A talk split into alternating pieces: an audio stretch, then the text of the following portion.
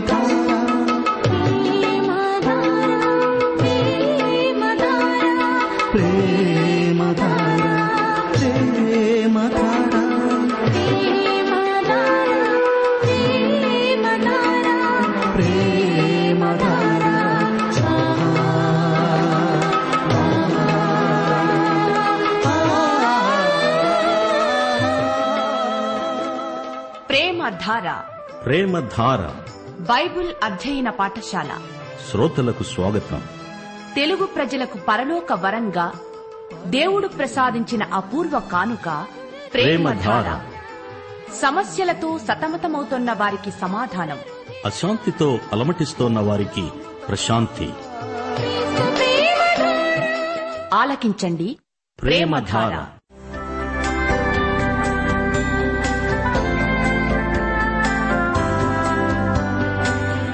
యేసుక్రీస్తు ప్రభు దైవత్వాన్ని ఆయన ఔన్నత్యాన్ని ప్రధాన యాజకత్వాన్ని ఆయన చేసిన బలియాగాన్ని ఆయనతో విశ్వాసులకుండే సంబంధాన్ని వివరించే పత్రిక హెబ్రిలకు వ్రాసిన పత్రిక.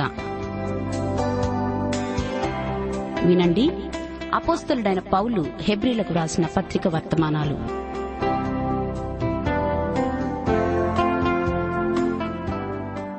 క్రీస్తునందు ప్రియ సోదరి సోదరులారా శ్రోతలారా యేసుక్రీస్తు వారి ప్రశస్త నామమున మీకందరికీ శుభం. మీరందరూ ఇంటిలిపాది బాగున్నారా? దేవుని వాక్యం వినాలి తెలుసుకోవాలి విధేయత చూపాలి. అప్పుడే మీరు బాగున్నట్లు. దేవుణ్ణి స్తుతించడం మన సంతోషానికి వ్యక్తీకరణ. స్తుతి అనేది మాటల్లోనే కాదు మన వైఖరిలో కూడా వ్యక్తమవుతుంది. స్తుతి వైఖరి వల్ల దేవుని సన్నిధి మనలను ఆవరిస్తుంది. స్తుతించే మనస్తత్వం గలవారికి సమస్యల చైతన్యం పోయి దేవుని సన్నిధి చైతన్యం కలుగుతుంది. కష్టాలను గురించి ప్రతికూల పరిస్థితులను గురించి కాదు. దేవుని సన్నిధి చైతన్యం సమస్యలను మించిన అనుభూతి కలిగిస్తుంది. నీ హృదయం దేవుని స్థుతితో నిండి ఉంటే దేవుడు అక్కడే ఉంటాడు. నీ ఇంటిని సంఘాన్ని స్థుతులతో నింపివేస్తే దేవుడు ఆ స్థుతులపై ఆసీనుడై ఉంటాడు. కీర్తనలు ఇరవై రెండు మూడో వచనం. దేవా నీవు ఇస్రాయేలు చేసే స్తోత్రముల మీద అనగా నీ ప్రజలు చేసే స్తోత్రముల మీద ఆసీనుడవై ఉన్నావు. రండి ప్రార్థన చేసుకొని వాక్య అధ్యయనంలో ప్రవేశిద్దాము.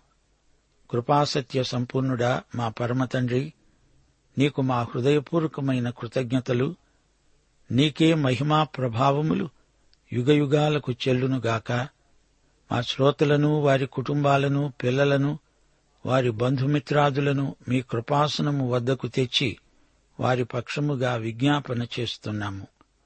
కుటుంబాలను క్రైస్తవ సంఘాలను సంఘ నాయకులను దీవించండి. వారిని కాచి కాపాడండి. దేవుని వాక్యమును నమ్మకముగా బోధించే కాపరులను సువార్థికులను ఉపదేశకులను ఇంకనూ బలపరిచి వాడుకొనండి.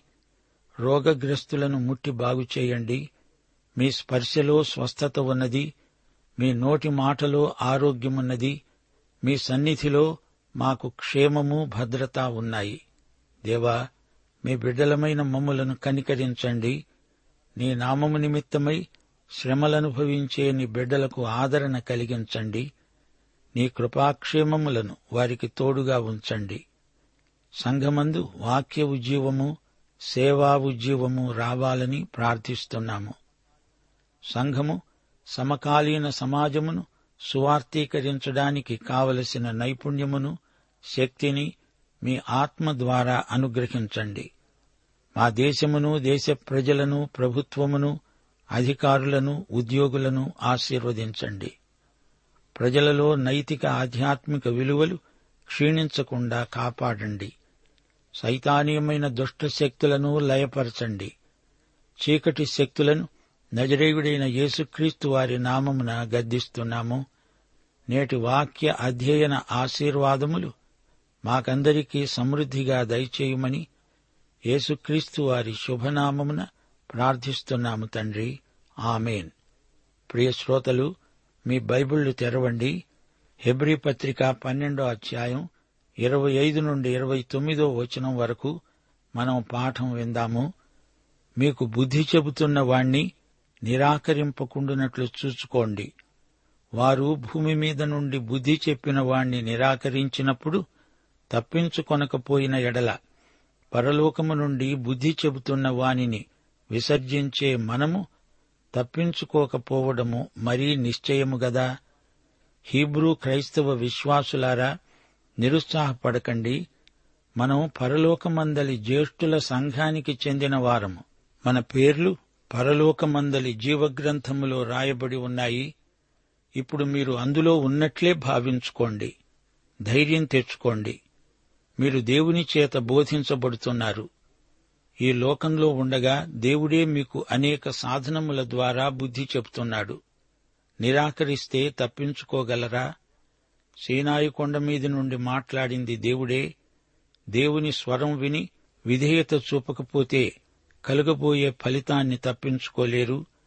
రక్షణ ప్రభువు బోధించటంతో ఆరంభమైంది. వినిన వారి చేత మనకు దృఢపరచబడింది. మీరాయన బోధను విన్నారు.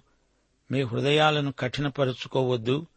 ఇంత గొప్ప రక్షణను నిర్లక్ష్యం చేస్తే ఎలా తప్పించుకోగలరు? ఇరవై ఆరో వచనం. అప్పుడు ఆయన శబ్దము భూమిని చెలింపచేసింది. గాని ఇప్పుడు ఆయన మాట ఇచ్చాడు. నేను ఇంకొకసారి భూమిని మాత్రమే కాక ఆకాశమును కూడా కంపింపచేస్తాను. నిర్గమకాండం పంతొమ్మిదో అధ్యాయం పద్దెనిమిదో వచనం. యహోవా అగ్నితో సీనాయి పర్వతము మీదికి దిగి వచ్చినందున అదంతా ధూమమయమైంది. దాని ధూమము కొలిమి ధూమము వలె లేచింది.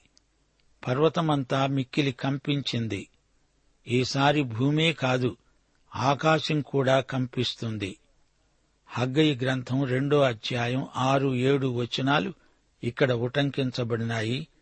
యహోవా సెలవిస్తున్నాడు ఇంకా కొంతకాలము ఇంకొక మారు ఆకాశమును భూమిని సముద్రమును నేలను కంపింపచేస్తాను. నేను అన్యజనులందరినీ కదిలింపగా అన్యజనులందరి యొక్క ఇష్ట వస్తువులు తేబడతాయి.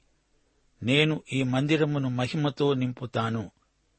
ఇరవై ఒకటో వచనం ఆకాశమును భూమిని కంపింపచేస్తున్నాను అని జరుబాబెలుతో చెప్పు. యషయా ప్రవచించాడు యహోవా భూమిని కంపింపచేస్తాడు. ఆయన భీకర సన్నిధిలో ఆయన ప్రభావ మహాత్యముల నుండి కొండల గుహలలో బండబీటలలో దూరాలని నరులు ఆశిస్తారు. ఈసారి ఆకాశాన్ని కూడా కంపింపచేస్తాను అన్నప్పుడు అది ప్రభువు రెండో రాకడ సూచన. పాతది పోయి దాని స్థానంలో కొత్తది వస్తుంది. కొత్త భూమి కొత్త ఆకాశం వస్తాయి. అందులో నీతి నివసిస్తుంది. రెండు పేతురు మూడో అధ్యాయం ఏడు పది పదమూడు వచనాలు. ఇప్పుడున్న ఆకాశము భూమి భక్తిహీనులకు తీర్పు నాశనము జరిగే దినము వరకు అగ్ని కొరకు నిలువ చేయబడినవై వాక్యము వల్ల భద్రము చేయబడి ఉన్నాయి. ప్రభువు దినము దొంగ వచ్చినట్లు వస్తుంది. ఆ దినమున ఆకాశాలు మహాధ్వనితో గతించిపోతాయి. పంచభూతములు మిక్కుటమైన వేండ్రముతో లయమైపోతాయి కరిగిపోతాయి. హెబ్రి పత్రిక పన్నెండో అధ్యాయం ఇరవై ఏడు నుండి ఇరవై తొమ్మిదో వచనం వరకు ఇంకొకసారి అనే మాట చెలింపచేయబడనివి నిలకడగా ఉండే నిమిత్తము అవి సృష్టించబడినవి అన్నట్లు చెలింపచేయబడినవి బొత్తిగా తీసివేయబడతాయని అర్థమిస్తున్నది. అందువలన మనము నిశ్చలమైన రాజ్యమును పొంది దైవకృప కలిగి ఉందాము. ఆ కృప కలిగి వినయ భయభక్తులతో దేవునికి ప్రీతికరమైన సేవ చేస్తాము. ఏలయనగా మన దేవుడు దహించే అగ్ని అయి ఉన్నాడు. రాబోయే దేవుని రాజ్యానికి మనము ఇప్పుడే చెంది ఉన్నాము. మనమిప్పుడే రాజ్యముగా యాజకులముగా చేయబడి ఉన్నాము. మనము నిశ్చలమైన రాజ్యమును పొంది ఉన్నాము. దైవకృప కలిగి ఉందాము. అనగా దేవునికి కృతజ్ఞులమై ఉందాము. దేవునికి ప్రీతికరమైన సేవ చేతాము. వినయ భయభక్తులు కలిగి ఉందాము. ద్వితీయోపదేశకాండం నాలుగో అధ్యాయం ఇరవై నాలుగో వచనం. నీ దేవుడైన యహోవా దహించు అగ్ని రోషము గల దేవుడై ఉన్నాడు. దేవుని నిబంధనను తృణీకరిస్తే ఆయన ఉగ్రతకు గురి కావలసి వస్తుంది. దేవుని స్వభావమేమీ మారదు. అప్పటి దేవుడే ఇప్పుడు ఉన్నాడు. పాపమును ఆయన ఎంతమాత్రము సహించడు. సీనాయి కొండ మీద దేవుని ఉగ్రత కనపడింది. ఇప్పుడు కూడా ఆయన కృపానిబంధనను నిర్లక్ష్యం చేస్తే తీర్పు వస్తుంది. జాగ్రత్త. పరలోకము నుండి బుద్ధి చెబుతున్న ప్రభువు మాటను నిరాకరించవద్దు. భూమి మీద ఉన్నప్పుడు ఆయన మాటను పెడచెవిని పెట్టి పూర్వీకులు ఎలాంటి శిక్షను అనుభవించారో తెలుసుగదా జాగ్రత్తగా ఉండండి. యేసుప్రభువు మాట వినండి. ధర్మశాస్త్ర యుగంలోనే అంత శిక్ష ఉంటే కృపను తిరస్కరిస్తే మరింకెంత తీవ్రమైన శిక్ష వస్తుందో ఊహించగలరా? ధర్మశాస్త్రాన్ని మీరారు కృపను కూడా తిరస్కరిస్తారా? అలా చేయకండి. యోహాను సువార్త ఏడో అధ్యాయం పదిహేడో వచనంలో ప్రభు అన్నాడు ఎవడైనా ఆయన చిత్తము చొప్పున చేయ నిశ్చయించుకున్న ఎడల ఈ బోధ దేవుని వలన కలిగినదో లేక నా అంతట నేనే బోధిస్తున్నానో అతడు తెలుసుకుంటాడు. ధర్మశాస్త్ర ప్రధాన సమయంలో భూకంపం కలిగింది. యేసుక్రీస్తు సిలువ వేయబడినప్పుడు భూకంపం వచ్చింది. ప్రభు అంటున్నాడు మరోసారి ఆకాశాన్ని కూడా కంపింపచేస్తాను. ఈసారి ఆయన భూమిని ఆకాశాన్ని కదిలించబోతున్నాడు. దేవుడు ఎందుకు అలా చేస్తానంటున్నాడు? కదిలించబడనివి కొన్ని ఉన్నాయి అని చూపడానికి. కదలించబడనివి ఎన్నడూ కదలనివి. నిశ్చలమైన ఆయన రాజ్యమున్నది. అది ఎన్నడూ కదలదు. ఆయన ఎందు మన విశ్వాసం కూడా అచంచలం. ఆయనే యుగయుగముల శిల ఆయన మన జీవితానికి పునాది క్రీస్తునందు మనకు స్థిరమైన ఉనికి ఉంది. అంతకు మించిన స్థిరమైన చోటు మనకు ఎక్కడా లేదు. కదిలేవన్నీ పూర్తిగా తొలగిపోతాయి. చివరికి శాశ్వతమైనది మిగులుతుంది. సోదరీ సోదరులారా జీవితాలను రాతి పునాదిపై నిర్మించుకోండి. ఇసుక పునాది మీద కట్టింది నిలవదు. క్రీస్తే స్థిరమైన పునాది చెలింపచేయబడనివి నిలకడగా ఉంటాయి. దేవుడు ఎల్లకాలము ఉంటాడు దేవుని వాక్యము చిరస్థాయిగా నిలిచి ఉంటుంది. దేవుని రాజ్యం సదాకాలం ఉంటుంది. ఆయన యందు విశ్వసించిన వారు నిత్యము క్షేమంగా ఉంటారు. ఒకనొక రోజు మనమంతా ఆ పరలోక రాజ్యంలో నిత్య జీవులమై ఉంటాము. ఈ లోకములో ఉండగా ఆయనకు ప్రీతికరమైన సేవ చేయాలి. కృప కలిగిన వారమై వినయ భయభక్తులతో సేవ చేస్తాము. క్రైస్తవ జీవితం అంటే ఆట కాదు భక్తి వేషము కాదు. యేసుక్రీస్తుతో సజీవమైన అర్థవంతమైన వాస్తవికమైన సంబంధమే. యేసుక్రీస్తుతో అట్టి సంబంధము కలిగి ఉండడమే భక్తి. నీ జీవితం దినదినము రూపాంతరం చెందుతూ ఉండాలి. దేవుని వాక్యమందు నీవు స్థిరపడాలి. నీ లంగరు దేవుని వాక్యమందే ఉండాలి. గమనించండి మన దేవుడు దహించే అగ్ని. సోదరుడా సోదరి నీకు దేవుని కృప చాలు కాని కృపను నిర్లక్ష్యం చేయకూడదు.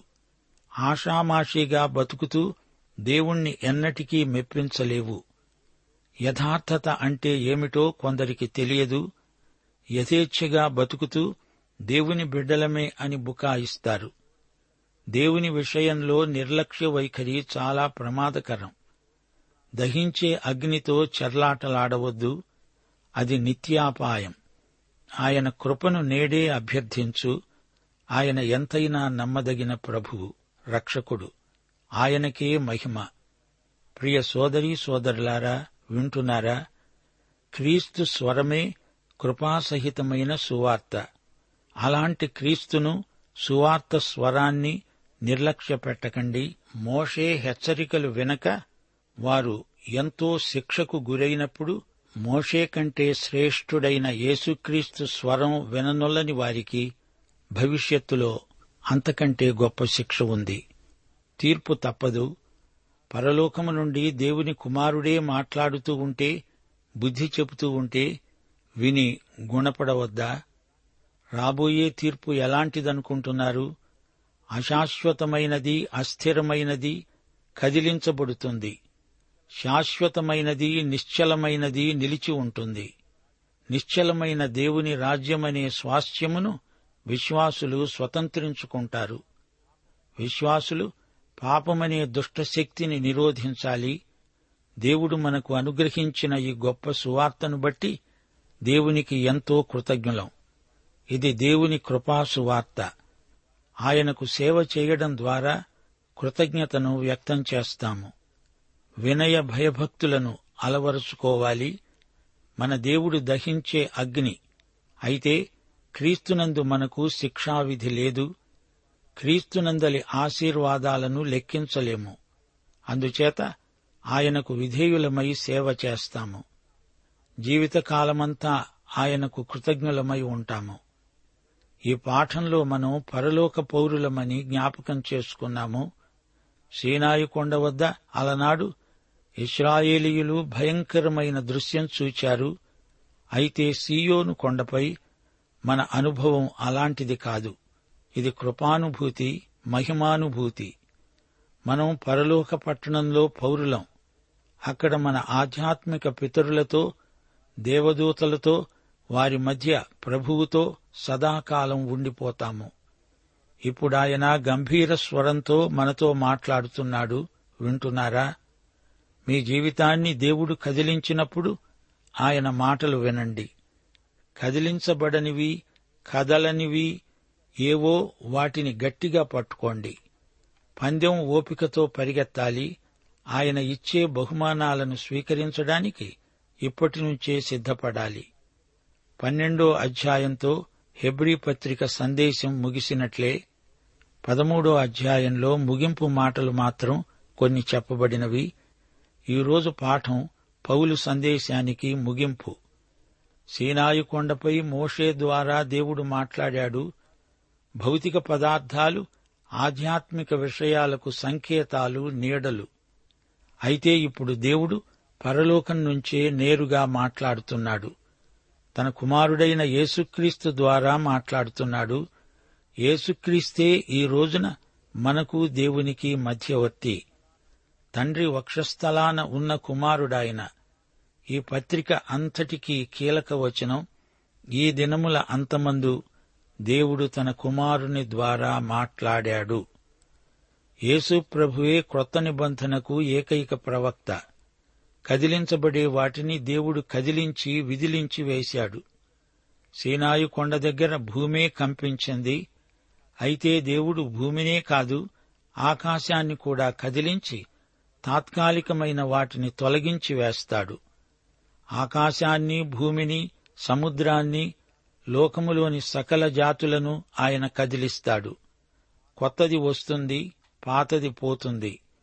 దేవుడు కదిలించినవి ఏవి? గుడారం యాజకత్వం మతాచారాలు బలులు పండగలు ఇవన్నీ కదిలిపోయాయి వదిలిపోయాయి. ఇప్పుడు దేవుని సంఘము సీనాయికి కాదు సీయోనుకు వచ్చింది.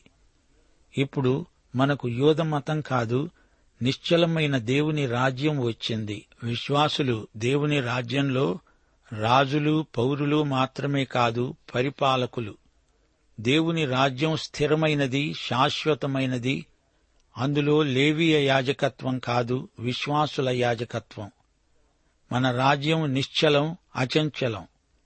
అలాంటప్పుడు ఈ హీబ్రూ విశ్వాసులకు ఎందుకీ చంచల స్వభావం? మన పాప సమస్య పరిష్కారమైంది. ఒకటి కొరింత పదమూడో అధ్యాయం ఎనిమిది పదమూడు వచనాలు. ప్రేమ శాశ్వత కాలముంటుంది విశ్వాసము నిరీక్షణ ప్రేమ ఈ మూడు నిలుస్తాయి. వీటిలో శ్రేష్టమైనది ప్రేమే. ఈ లోకరాజ్యాలు గతించిపోతాయి. కాని క్రీస్తు రాజ్యం చిరకాలము నిలిచి ఉంటుంది. దానియేలు నెబుకద్నెజరుకు కలల భావం చెబుతూ అన్నాడు పరలోకమందున్న దేవుడు రాజ్యము స్థాపిస్తాడు దానికెన్నటికీ నాశనము కలగదు ఆ రాజ్యము దానిని పొందిన వారికి గాక. ఎవరికీ చెందదు. వేదాంతాలు నిలువవు క్రీస్తునందలి సత్యమే నిలుస్తుంది. తత్వజ్ఞానాలు నిలువవు వివిధమైన విభిన్నమైన శాఖలు సిద్ధాంతాలు నిలువవు. గాని దేవుని సంఘం ఉంటుంది. మత రాజకీయాలు రాజకీయ మతాలు ఉండవు. దేవుని రాజ్యం నిలిచి ఉంటుంది. దేవుని వాక్య వివరణలు కాదు దేవుని వాక్యం చిరస్థాయిగా నిలిచి ఉంటుంది. ఆకాశము భూమి గతించునుగాక ఆయన వాక్యములో ఒక్క పొల్లయినా తప్పిపోదు. విశ్వాసులు యేసుతో కలిసి పరిపాలించే దేవుని రాజ్యం స్థిరమైనది శాశ్వతమైనది. అది నిశ్చలమైన రాజ్యం. గనుక ఇప్పుడు మనము ఏమి చెయ్యాలి దేవుని స్వరం వినాలి విధేయులమవ్వాలి. దేవుని వాక్యస్వరం పరిశుద్ధాత్మ స్వరం చెవులున్న వారందరూ వినాలి. వేదాంతులు సాంఘిక రాజకీయ నాయకులు సంస్కర్తలు శాస్త్రవేత్తలు మాట్లాడుతున్నారు. గాని దేవుని స్వరం మాత్రమే శాశ్వతమైన విలువ గలది. యేసుక్రీస్తే దేవుని వాక్యం. అవతరించిన శరీరము ధరించిన దేవుని వాక్యం. ఈయన ద్వారా పరలోకము నుండి దేవుడు మనతో మాట్లాడుతున్నాడు.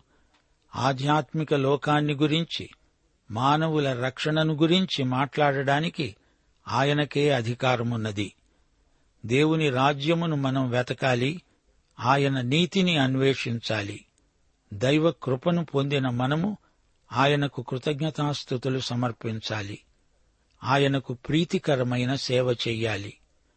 ఆయనను సర్వకాల సర్వావస్థల్లో మహిమపరచాలి. ఇది క్రైస్తవ కర్తవ్యం. చిన్న మంద అయిన మనకు రాజ్యమిచ్చిన దేవునికి మనము యావజ్జీవితము కృతజ్ఞులమే. రక్షణ పాత్రను చేతపూచుకొని ఆయనకు స్థుతి స్తోత్రములు సమర్పిద్దాము. ఆయనకు ఆమోదయోగ్యమైన విధంగా సేవ చేతాము. విశ్వాసి రాజైతే ఆ రాజు సేవకుడు. అతడు దైవ సేవకుడు అంటే రాజే. రక్షణ దేవుని రాజ్య సంబంధమైనది. తిరిగి జన్మించిన వారు దేవుని రాజ్యములోకే పుట్టినవారు. యేసు ప్రభు అని ఒప్పుకుంటే అనగా నీవు ఆయన ప్రభుత్వాన్ని ఒప్పుకుంటేనే రక్షణ. సమర్పణ కలిగి అంకిత భావంతో రాజ్య సువార్త ప్రకటిస్తాము. వినయ భయభక్తులు గలవారే దేవుని సేవకులు. పరిశుద్ధమైన ఈ సేవ దేవుని కృపను బట్టి మనకు అప్పగించబడింది. ముగింపులో ఈ వాక్య భాగంలో మూడు హెచ్చరికలు ఇవ్వబడినాయి. గత చరిత్ర నుండి ప్రవచనము నుండి సిద్ధాంత సత్యము నుండి మూడు హెచ్చరికలు. గత కాలంలో మోషే ద్వారా దేవుడు మాట్లాడగా విననొల్లని ప్రజలకు అంత కఠిన శిక్ష అయితే దేవుని కుమారుడు మాట్లాడుతూ ఉంటే విననొల్లని వారి గతి ఏమిటి? ఇది చరిత్ర పాఠం. దేవుడు అశాశ్వతమైన వాటిని తొలగిస్తాడు ఆయన వస్తాడు ఇది ప్రవచన పాఠం. ఇది చివరి ఘడియ. ఒకటి యోహాను రెండో అధ్యాయం పద్దెనిమిదో వచనం. చిన్న పిల్లలారా ఇది కడవరి ఘడియ. క్రీస్తు విరోధి వస్తాడని విన్నాము గదా. ఇప్పుడు అనేకులైన క్రీస్తు విరోధులు బయలుదేరి ఉన్నారు. ఇది కడవరి ఘడియ అని దీనిచేత తెలుసుకుంటున్నాము. ఈ సంకేతాలు ముందు గుర్తులు పూర్తిగా తొలగించబడే కాలం వస్తోంది. ఇక సిద్ధాంత సత్యం నేర్పే పాఠమున్నది. సీనాయి కొండమీది దేవుని పరిశుద్ధత సీయోను కొండమీద కూడా ప్రత్యక్షపరచబడింది. దేవుడు దయాళుడు కనికరము గలవాడు మహాపరిశుద్ధుడు ప్రేమమయుడు. ఆయన పాపమును ఏమాత్రమూ సహించడు. అయితే ఆయన దహించే అగ్ని. ఆయనను ఎదిరించి ఎవరు నిలువగలరు? దేవుడు దహించే అగ్ని అన్నప్పుడు యేసుక్రీస్తు కూడా దహించే అగ్నే సైతానుకు కూడా తెలుసు దేవుడు దహించే అగ్ని. విధేయులకు ఆశీర్వాదం అవిధేయులకు శిక్ష తీర్పు. క్రీస్తునందు దేవుని దహనశక్తి మనకు ఆశీర్వాదం దేవునికి స్తోత్రం. ముగింపులో నిశ్చలమైన దేవుని రాజ్యమును గురించి కొన్ని తలంపులు మీతో పంచుకోగోరుతాము. ఈజిప్టు అష్రూరు గ్రీసు రోము ఇవన్నీ ఒకప్పుడు గొప్ప రాజ్యాలే. అవి ఇప్పుడు లేవు అంతరించిపోయాయి. కాని దేవుని రాజ్యం నిశ్చలమైనది. ఇహలోక జీవితానికి శాశ్వత విలువ లేదు. ఆరోగ్యం శాశ్వతం కాదు. ధనం ఆస్తిపాస్తులు శాశ్వతమైనవి కావు. మానవుడి జీవితము ఆయుష్ శాశ్వతమైనవి కానే కావు. తరం వెంబడి తరం మానవులు గతించిపోతున్నారు. భూమి మార్పు నొందుతుంది. నడి సముద్రములో పర్వతాలు మునుగుతాయి. దేవుడు పరలోక పట్టణములో ఉన్నాడు. దానికి చలనము లేదు. అన్నిటికీ కదలిక ఉంది. కదలిపోతాయి. అంతరించిపోతాయి. కాని దేవుడు మారనివాడు. ఆయన రాజ్యం నిశ్చలమైనది. ఇది దేవుని రాజ్యం క్రీస్తు రాజ్యం పరలోక రాజ్యం. దేవుని రాజ్యము నీతి సమాధానము పరిశుద్ధాత్మ ఎందలి ఆనందం. కృపా సత్యము క్రీస్తునందే ఉన్నాయి. సూర్యుణ్ణి మేఘాలు మరుగు చేయవచ్చు కాని సూర్యుడున్నాడు. నక్షత్రాలున్నాయి. అయితే మేఘావృతమైన ఆకాశంలో అవి మనకు కనిపించకపోవచ్చు. యేసుక్రీస్తు నీ రక్షకుడైతే ప్రభువైతే నిశ్చలమైన దేవుని రాజ్యం నీదే. యేసుక్రీస్తు అందరికీ ప్రభు. మన జీవితం అంతటికీ ఆయనే ప్రభు. మన స్వాస్థ్యం నిర్మలమైనది వాడబారనిది. అది మన కోసం భద్రం చేయబడి ఉంది. ఇప్పుడు దేవుని రాజ్యం మనలో ఉంది. రేపు ఆ రాజ్యంలో మనముంటాము.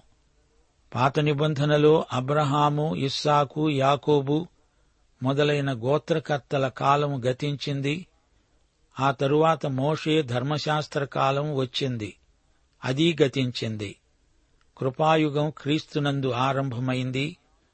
ఇది కాలాంతము వరకు కొనసాగుతుంది. పరలోకము నుండి ఈ విధంగా బుద్ధి చెబుతున్న వానిని విసర్జిస్తే ఇంకేమైనా ఉందా? ఎవ్వరూ తప్పించుకోలేరు. ఇది నిశ్చయం ఖండితం. పాఠం ఇంతటితో సమాప్తం. ప్రభు అయిన యేసుక్రీస్తు వారి దివ్య కృప తండ్రి అయిన దేవుని పరమ ప్రేమ పరిశుద్ధాత్మ యొక్క అన్యోన్య సహవాసము మనకు సదాకాలము తోడై ఉండునుగాక. ఆమె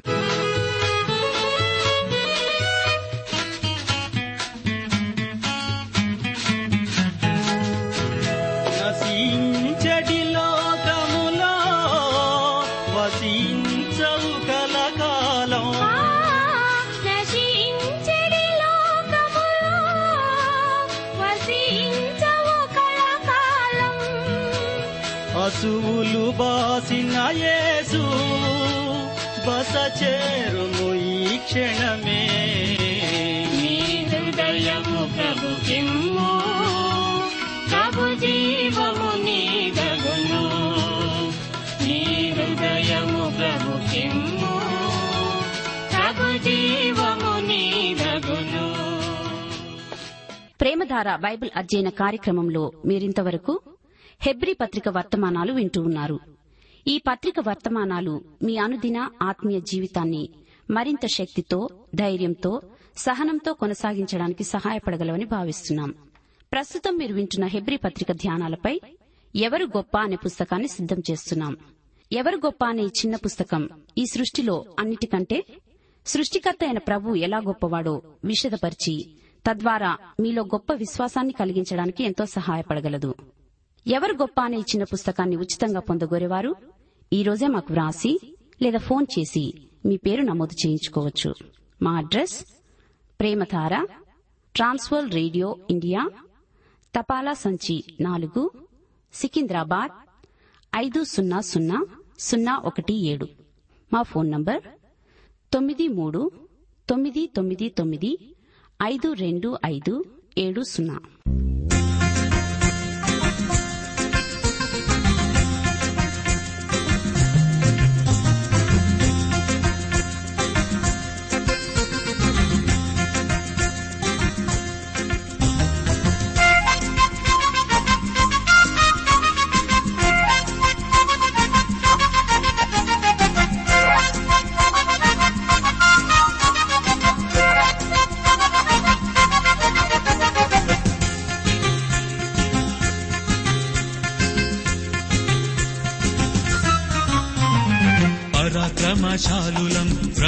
యేసుని సైనికులం పరాక్రమశాలులం. ప్రభు యేసుని సైనికులం సైతాను పీచమణంచే. సర్వాంగ కవచధారులం మేము సర్వాంగ కవచధారులం.